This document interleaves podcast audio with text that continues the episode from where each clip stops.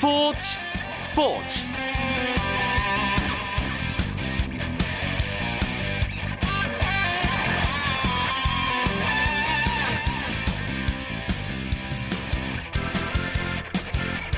안녕하십니까 스포츠 스포츠 아나운서 이광경입니다. 최근 선수단과 프런트의 갈등으로 내홍에 휩싸인 프로야구 롯데자이언츠가 신임 감독을 드디어 선임했습니다. 이종훈 주루 코치가 롯데를 이끌게 됐는데요. 롯데는 이종훈 신임 감독과 3년 계약에 계약금 2억 원, 연봉 2억 원 등 총액 8억 원의 계약을 맺었다고 밝혔습니다. 롯데는 내부 갈등을 봉합하기 위해 이 신임 감독을 선택했다면서 흐트러진 팀 분위기를 추스르는데 최적임자로 판단했다고 선임 배경을 밝혔습니다. 이종훈 신임 감독이 흐트러진 팀 분위기를 어떻게 추스르고 또 선수단과의 문제는 어떤 식으로 풀어나갈지 정말 궁금합니다. 이렇게 롯데 이종훈 감독 선임으로 프로야구 10개 구단 사령탑 자리가 모두 채워지면서 포스트 시즌이 야구 팬들의 관심을 온전히 받을 기회를 드디어 잡았습니다. 이 시간 잠실구장에서는 넥센과 LG의 프로야구 플레이오프 4차전 펼쳐지고 있죠. 잠시 후 현장 연결해서 경기 상황 알아보고요. 축구 기자들과 함께하는 금요일 밤의 축구 이야기 축구장 가는 길도 준비되어 있습니다. 조금만 기다려 주십시오. 오늘 들어온 주요 스포츠 소식 정리하면서 금요일 밤 스포츠 스포츠 출발합니다.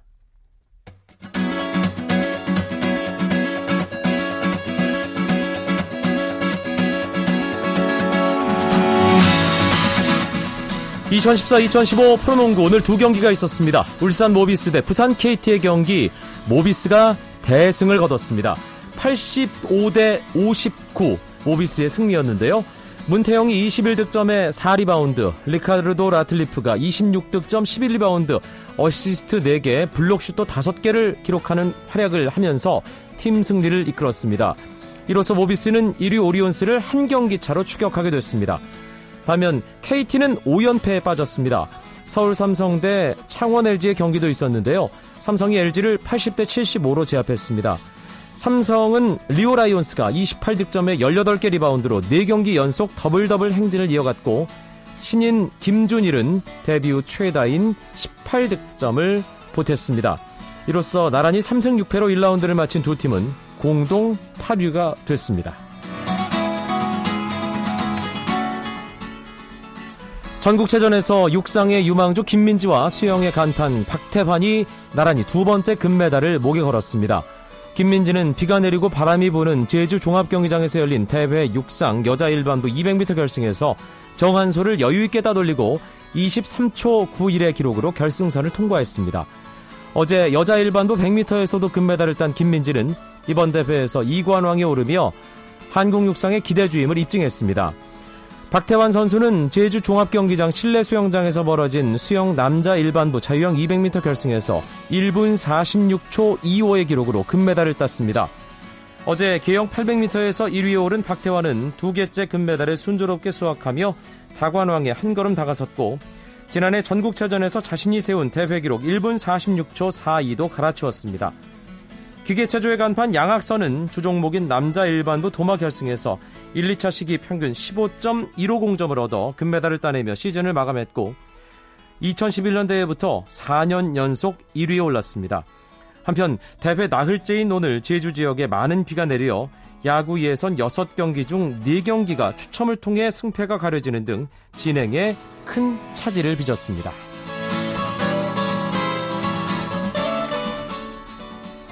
여자 골프 세계 랭킹 1위 박인비가 미국 여자 프로골프 투어 올해의 선수 부문 2년 연속 1위 가능성을 높였습니다.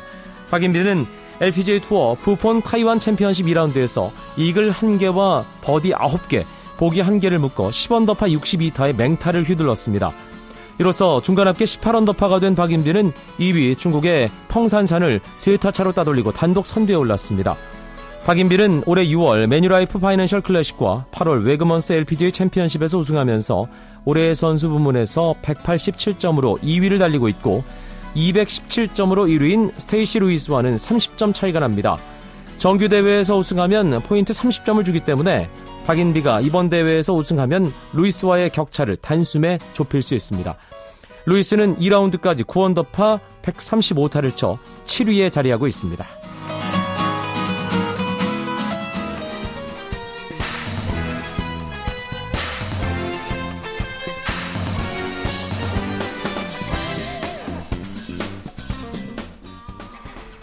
프로야구 플레이오프 4차전이 벌어지고 있는 잠실구장으로 먼저 가보겠습니다. 일간 스포츠 유병민 기자 연결합니다. 유병민 기자 안녕하세요. 네, 안녕하십니까. 지금 경기 상황 많은 분들은 아실 텐데 넥센이 크게 앞서가고 있군요. 네, 그렇습니다. 잠실에서 열리고 있는 LG와 넥센의 플레이오프 4차전은 이제 LG의 9회 말 마지막 공격을 남겨두고 있는데요. 어, 현재 스코어는 넥센이 12대 2로 크게 앞서 있습니다. 넥센의 승리가 유력한 상황인데요. 이대로 경기가 끝나면 넥센은 플레이오프 시리즈 전적 3승 1패로 창단 후 처음으로 한국 시리즈에 진출하게 됩니다. 어, 2년 연속 포스트 진출에 성공한 LG는 지난해에 이어 올해도 아쉽게 한국 시리즈 문턱을 넘지 못하게 됐습니다. 네, 아직 경기가 끝나진 않았지만 10점 차에 LG의 정규 이닝 마지막 공격 쉽지만은 않은 그런 상황임은 분명해 보입니다. 네. 오늘 일단 4회 말에 LG가 2대2 동점을 만들 때까지만 해도 경기가 재밌게 가겠구나 싶었는데 5회 초에 나온 넥센 김민성 선수의 스리런 한 방이 오늘 경기 승패를 갈랐다고 봐도 되겠죠? 네, 정말 승부를 한 방에 가르는 홈런이었는데요. 넥센 김민성은 2대2로 맞선 5회 2사 1-3루 기회에서 LG 선발 유재국의 몸쪽 직구를 힘껏 잡아당겼습니다. 어, 타구는 엄청나게 큰 포물, 포물선을 그리면서 잠실구장 좌중간을 향해 날아갔는데요. 잠실구장 담장 가장 깊숙한 곳을 넘어가는 비거리 125m짜리 대형 3점 홈런이 나타나 터졌습니다. 어, 승부를 완전히 뒤집는 한 방이었습니다. 지금까지 경기 내용 좀 더 자세하게 정리를 해주시죠. 네, 선취점도 넥센의 몫이었습니다. 넥센은 1회 LG 선발 류제국의 제구력 난조를 틈타서 안타 3개와 볼넷 1개를 얻어 2점을 먼저 얻었는데요. LG는 차곡차곡 추격을 했습니다. 3회 최경철의 안타와 손주인의 희생번트로 만든 1사 2루 기회에서 정성훈이 1타점 적시타를 때려내 한 점을 만회했습니다. 이어 4회에는 7번 이병규와 스나이더 연속 안타로 만든 무사 2, 3루 기회에서 9번 이병규의 희생플라이로 한 점을 얻어 동점에 성공했습니다. 하지만 LG 타선은 이후 넥센 마운드를 공략하지 못하고 점수를 얻지 못했는데요. 반면 넥센은 5회 김민성의 3런 홈런으로 앞서 나간 뒤 7회 강정호의 투런 홈런과 적시타를 묶어서 대거 4득점하면서 승부에 쐐기를 박았습니다. 어, 김민성은 8회 무사 만루에서 싹쓸이 2루타를 때려내면서 오늘 혼자 7타점 올렸는데요. 네. 역대 포스 시즌 한 경기 최다 타점 신기록입니다. 그렇군요. 김민성 선수 올해 아, 도저히 잊지 못할 한 해가 되겠네요. 네. 아시안 게임 금메달에 포스트 시즌에서 기록까지 세우고요. 네, 그렇습니다. 아, 1차전은 어, 선발 투수 간의 승패가 갈리진 않았습니다만 2차전, 3차전 모두 선발 투수가 잘 던진 팀이 승리를 가져갔습니다. 오늘도 마찬가지 분위기네요. 네, 그렇습니다. 오늘 넥센은 외국인 투수 소사, LG는 류제국이 선발 등판했는데요. 6과 3분의 1이닝 동안 2실점을 기록하고 물러난 소사가 판정승을 거뒀습니다.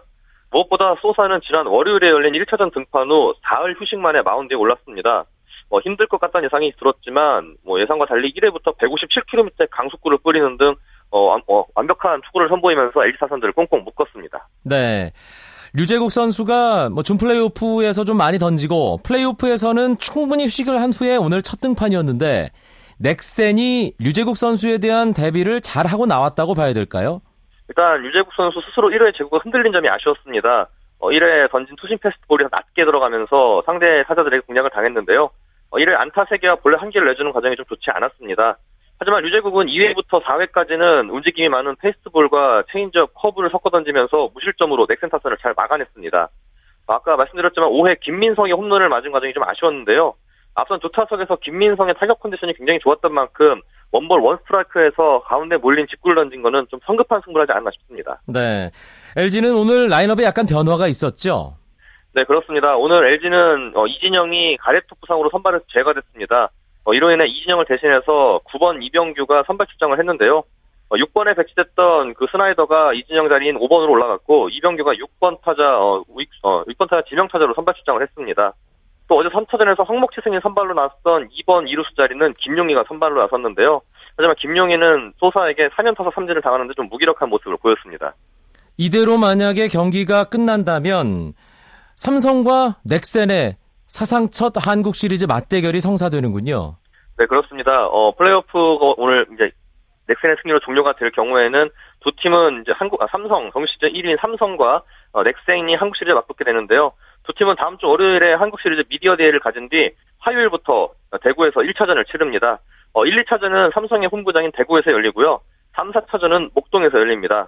어, 5, 5차전부터 7차전까지는 삼성과 그 넥센의 홈구장인 어, 대구와 아, 목동구장이 2만석 규모가 안 되는 어, 이유로 어, 중립경기장인 잠실에서 열릴 예정입니다. 네. 일단 경기는 아직 끝나지 않은 것 같네요. 네, 지금 9회 말 투아웃 상황인데 LG의 큰 이병규 선수가 안타를 치고 출루를 했습니다. 네. 잠시 후에 이제 경기 상황 좀더 어, 뭐 정리가 되는 대로 다시 말씀을 나누기로 하고 네. 유병민 기자의 담당 구단입니다. 롯데자이언츠. 참 이렇게까지 시끄러울 수 있을까 싶은 그런 아수라장 속으로 들어갔는데 신임 감독이 오늘 발표가 됐어요. 네, 그렇습니다. 롯데가 신임 사령탑으로 이종훈 주루 코치를 임명을 했습니다. 어, 롯데 구단은 오늘 제16대 감독으로 이종훈 감독을 선임하고 3년 계약에 계약금 2억 원, 연봉 2억 원 등 총 8억 원의 계약을 체결했다고 발표를 했습니다. 어, 1989년에 롯데에 입단해서 9년간 선수 생활을 한 이종훈 감독은 선수 은퇴 후에 어, 일본 지바 롯데 코치 연수를 거쳐서 롯데 코치와 경남고 감독을 역임했습니다. 올해는 롯데 코치로 활동을 했습니다. 어떻게 보세요? 일단 구단 내부적인 사정도 잘 알고 있고 또 롯데 코치로 돌아온 거는 올해가 처음이었고 올해 올해가 어, 11년 만에 돌아온 거거든요. 지난 11년 동안은 부산 지역의 경남고등학교 감독을 지냈습니다. 때문에 바깥의 외부의 시선에서 롯데를 많이 알고 있는 만큼 어, 롯데 구단은 참신한 시각으로 구단을 좀 파, 아, 팀을 좀 파악하기를 바라는 그런 마음을 바라고 있습니다. 팬들의 반응이 가장 궁금하거든요. 팬들은 반응이 좀 다소 싸늘한 모습입니다. 이종훈 감독 역시 그 이번 선수 사태, 환경 사태의 그 중심이 되어 있는 프런트가 지목한 인사라는 점에서 어, 현장에서 프런트에 대한 영향력을 행사할 수 있을지에 대한 의문을 품고 있는데요. 이종훈 감독은 오늘 저와 인터뷰를 통해서 얘기를 전했는데 아무리 내가 그렇게 프런트가 지정한 감독이라 하지만은 현장으로 현장의 책임자로서 할 말은 다 하겠다. 선수가 있어야 감독이 있는 건 아닌가. 현재 문제는 선수들과의 대화를 통해서 풀어 나가겠다고 이렇게 말했습니다. 프런트도 이번 사태 책임으로부터 자유로울 수 없는데 네. 그와 관련해서 뭔가 좀 책임지겠다라고 하는 어떤 고위층의 움직임은 없습니까? 아직까지는 나오지 않은 상황입니다. 네. 팬들은 그 부분을 납득을 못할 것 같은데요. 네. 아, 두고 봐야겠네요. 이렇게 10개 팀 모두 감독 자리가 정해졌습니다. 아, 감독이 바뀌면서 코치들의 대이동이 이어지는 거죠? 네, 그렇습니다. 어제 제가 이제 이상훈 코치가 두산으로 가는 소식을 전해드렸는데요. 오늘도 코치 이동 소식이 들렸습니다. 어, 지난 2년 동안 롯데에서 뛰었던 박흥식, 정민태 코치가 각각 기아와 한화에 새 둥지를 틀었는데요. 박흥식 코치는 김기태 감독의 요청으로 지난 2008년 이후 6년 만에 기아 유니폼을 입게 됐습니다. 어, 정민태 코치는 김성근 감독의 부름을 받고 한화의 불펜 코치를 맡을 것으로 보입니다. 네, 앞으로도 계속 어, 코치들 이동 소식은 들릴 것 같습니다. 경기는 아직 안 끝났나요? 네, 지금 이병규 선수에 이어서 오지환의 안타가 터지면서 LG가 지금 9회 말 투아웃에 1사, 2사 1삼루의 기회를 잡았습니다. 10점 차긴 하지만 또 야구는 9회 말 투아웃부터라는 야구의 오래된 격언이 있기 때문에 네. 경기는 좀 더 지켜봐야 될 것 같습니다. 이게 결과가 네. 나오는 대로 제가 아, 이게 스포츠 스포츠 끝나기 전까지 알려드리도록 하겠습니다. 프로야구 플레이오프 4차전 소식을 포함한 야구 이야기 일간 스포츠의 유병민 기자였습니다. 고맙습니다. 네, 고맙습니다. 쳤다 하면 홈런이고 슛 골이고 각본 없는 한편의 드라마. 그것이 바로 그것이 바로 손에 잡힌 우승 트로피. 목에 걸린 그 배달 너와 내가 하나 되는. 그것이 바로 그것이 바로 그것이 바로 꿈꾸던 스포츠. KBS 1라디오 이광용의 스포츠 스포츠. 축구계 이슈들을 심도 있게 짚어보는 축구장 가는 길 이어갑니다. 이야기 손님 두 분 소개하죠. 스포츠 서울의 김현기 기자 안녕하세요. 네, 안녕하십니까. 스포츠 조선 이건 기자도 함께합니다. 안녕하세요. 내일이면 11월입니다. 10월의 마지막 밤이네요. 그렇죠. 예. 아직도 기억하고 예. 있습니다, 저는. 지금도 기억. 예. 아, 진짜 그 노래 많이 나올 것 같은데, 오늘. 네. 11월 A매치가 곧 다가옵니다. 음, 일정부터 짚어볼까요, 김현기 네, 기자? 이번 11월 A매치 데이는 11월 14일과 18일 이틀인데 대표팀은 중동 원정을 떠납니다. 14일에는 어, 요즘 중동에서 한참 뜨는 나라 요르단과 원정 경기를 치르고 18일에는 아시아의 호적수 이란과 격돌합니다. 네. 일단 중동 원정 떠나는 슈틸리케오 2기 곧 발표가 되겠네요, 이건 기자? 네, 11월 3일입니다. 이제 다음 주 월요일인데요.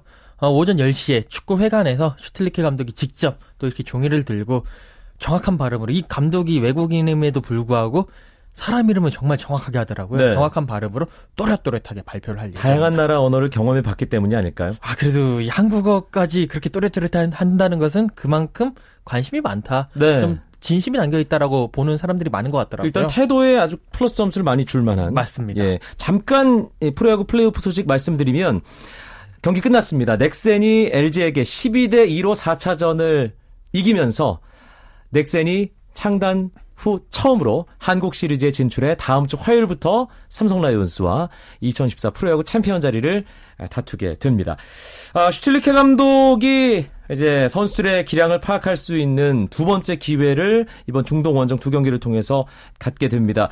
1월 내년 1월에 에, 아시안컵이 열리기 때문에 아시안컵을 앞두고 마지막으로 공식 경기를 갖는 기회인 거죠, 이건 기자. 그렇죠. 일단 뭐 그럴 수밖에 없는 게 내년 아시안컵 준비 상황을 살짝 체크를 해보면 일단 K리그에서 뛰고 있는 국내파 선수들은 12월 중순에 소집돼서 먼저 훈련을 시작을 합니다. 그리고 해외파 선수들은 12월 29일이나 30일 정도에 호주 시드니에서 합류할 예정이거든요. 이제 우리 캠프가 시즌인데 거기서 이제 열심히 훈련을 하면서 개막이 1월 9일입니다. 그리고 우리 팀의 그 첫 번째 경기가 오만전인데 캔버라에서 하고요. 1월 10일입니다. 그리고 13일에 역시 캔버라에서 쿠웨이트전, 17일에 호주에서 그러니까 브리즈번에서 호주전을 하게 되는데 아마 그 사이 한 1월 1일부터 1월 9일, 1월 10일 사이에는 모르겠습니다만 뭐 이렇게 친선 경기가 하나 정도 있을 수는 있겠습니다. 그 안에서요. 네. 하지만 일단 공식적으로 마지막 당금제는 이번 중동 원정이라고 보는 게 좀 더 나을 것 같습니다. 시간이 많지 않고 또 기회가 많이 주어지지 않기 때문에 슈틸리케 감독은 선수 파악하는데 하여튼 가능한 한 최선을 다해서 열심히 해야 합니다. 어떤 식으로 지금 슈틸리케 감독이 선수 파악하고 있나요, 김현기 기자? 네, 뭐 얼마 전에 기사 하나 나왔죠. 슈틸리케 감독이 이브리그 안산 경찰청 경기를 보고 있는데 예전에 국가대표였던 이용래 선수를 누군가 설명하려고 슈틸리케 감독에게 설명하려고 하니까 슈틸리케 감독이 내게 아무 말도 하지 마세요. 이렇게 얘기했다고 합니다. 예. 백지에서 관찰하겠다 이런 의지인데 지금 보면 뭐 일, 일부 상위권, 일부 리그 상위권 구단은 물론이고 얼마 전 뭐 상주와 서울의 FA컵 준결승도 보러 갔죠. 그리고 최근에 이제 K리그 챌린지 2부 리그 경기도 보면서 뭐 다양하게 보면서 숨은 진주를 발굴하려는 것 같습니다. 아, 현장을 많이 누빈다는 것도 긍정적으로. 네. 아우, 우리 슈틸리케, 울리 형 잘하는데요? 예. 아, 선수 선발과 관련해서 최근에 또 다시 이슈로 떠오르는 게, 아, 사우디아라비아 알샤바 믹단 후 바로 또 골을 터뜨린 그렇죠. 박주영 선수가 과연 이번 중동 원정 또 가깝거든요. 네, 그렇죠. 사우디와 이게 요르단, 에, 이란은 또 가깝기 때문에 과연 합류할 것이냐. 이게 진짜 이게 뜨거운 감자. 꺼진 활활 타오르는 그렇죠. 감자예요. 예, 지금. 어떻게 꺼진 분인지 알았는데 지금 뭐 이렇게 지금 박지영 선수의 상황을 좀 말씀을 드리면 이제 세 경기에 나왔어요. 토탈 이제 160분을 뛰었는데 10월 18일 알 힐랄과의 경기에서 그 90분에 이제 결승골을 넣으면서 아직 죽지 않았음을 보였고 그 다음에 알 파이살리전, 알 라에드전에서 다 출전을 하면서 지금 세 경기 한 골을 기록을 하고 있습니다. 음, 지금 대표팀 원톱 공격수 맡을 만한 자원이 뭐 손에 꼽을 정도로 마땅치 않고 특히 이동국 선수가 부상당하면서 일단 중동 원정은 합류가 불가능한 상황이기 때문에 박주영 선수 이름이 여러 가지 면에서 자연스럽게 거론이 되는 게 어떻게 보면 어, 그럴 수도 있겠다 싶은 생각도 드는데 여기서 이제 두 분께 의견을 한번 청하겠습니다. 김현기 기자는 이 박주영 선수 중동 원정 합류 문제 어떻게 보세요? 네, 저는 뭐 중동 2연전에 뽑을 수도 있다고 봅니다. 우선 이제 이동국 김신욱 선수가 부상을 당하면서 타깃형 공격수가 박수영 선수 그리고 울산에 뛰는 양동현 음, 공격수 둘밖에 없고 또 뭐 중동에서 경기를 하고요. 어 최근에 세 경기를 제가 조금씩 봤는데 일단 뭐 순간적인 움직임이나 슈팅 타이밍이 뭐 전성기 한 8, 90% 정도는 올라온 것 같아서 네. 중동에서 열리니까 뭐 요르단전, 이란전 뽑는 거 나쁘지 않다고 봅니다. 그러나 이제 슈틸리케 감독 입장에서 생각을 해보면은 아무래도 이제 또 뭐 세 경기만 보고 뽑는 거는 위험할 수 있겠죠. 네. 음, 이건 기자는요. 저는 이제 좀 반대되는 의견인데 박주영 선수를 뽑는 거에 있어 가지고 물론 뽑을 수는 있을 겁니다. 하지만 지금 박주영 선수의 상태를 보자는 거죠. 2000 이제 최근 사- 세 시즌 동안에 그러니까 지금 시즌 말고 그전 2000 이게 아스날 가고 난 이후부터 세 시즌 동안에 박주영 선수가 몇 분을 뛰었는지 이렇게 체크를 해봤더니 1513분을 뛰었습니다. 세 시즌 동안에요. 네네 토탈이죠. 세 시즌 토탈인데 그러면 90분 한 경기라고 하면 16.8경기, 한 17경기 정도를 뛰었다는 얘기거든요. 한 시즌에 17경기 뛴 것도 많이 뛴 거 아니에요. 그렇죠. 많이 뛴 거 아니죠. 우리 지금 우리 K리그 클래식이 스플릿 전까지 팀당 33경기거든요. 예. 다 합치면 38경기인데. 보통 클럽들이 1년에 한 40경기 정도 하니까. 네, 반 시즌도 못 뛰었다라는 예. 거죠. 뭐 그런 선수를 물론 지금 삼세년 동안 경기를- 그것도 삼 그렇죠. 년 동안, 3년 예. 동안 17경기 뛴 선수를 지금 3경기 뛰고 그 또 그 3경기도 선발 출전 한 번밖에 없고 나머지는 다 교체 출전이거든요. 이런 선수를 가지고 어, 언제까지 이 선수를 계속 봐야 될 것인가? 지금은 박지영 선수는 어, 제 사견입니다만 뭐 국가대표 국가대표보다도 자기 이그 몸 상태부터 올리고 그 이후에 국가대표를 얘기를 하는 게 더 낫다고 생각을 합니다. 그리고 그 자리는 지금 K리그에 좋은 선수들 많거든요. 뭐 김승대 선수라든지 뭐 말씀해주신 양동현 선수 같은 선수들을 한번 데리고 와서 한번 테스트도 해보고 네. 또 언제까지 우리가 박지영 선수의 그런 옛날 그런 모습 그런 모습에 발목 잡힐 수가 없는 거거든요. 과거의 박주영은 정말 천재였습니다만 지금의 박주영은 새 시즌 동안에 17경기밖에 뛰지 못한 선수다라는 것을 한번 생각을 해 주시는 게 아무래도 그 슈틸리케 감독도 그렇고 네. 팬들도 좀 생각을 해 봐야 될 것 같습니다. 이게 보이는 라디오였으면 이건 기자 표정을 좀 보셨으면 했는데, 어 인상을 미간 팍 찡그리면서 말씀하시는데, 아, 일단 좀 신중해야 된다. 이건 네. 기자 얘기였습니다. 대표팀 얘기는 뭐 다음 주 축구장 가는 길에 또할 기회가 있을 것 같고요. 스플릿에 돌입한 K리그 클래식, 아, 이번 주말 토요일 3경기, 일요일 3경기 있는데, 어, 일요일 서울 월드컵 경기장에서 벌어지는 서울 전북전이 가장 관심이 가네요, 김현기 기자. 네, 어, 전북은 이제 우승 매직 넘버에 돌입했죠. 2승만 추가하면 이제 우승이 확정되고 경우에 따라서는 이번 주에 수원이 울산에게 패하고 전북이 서울을 이기면 전북이 우승이 어, 이번 주에도 확정이 될 수 있습니다. 네.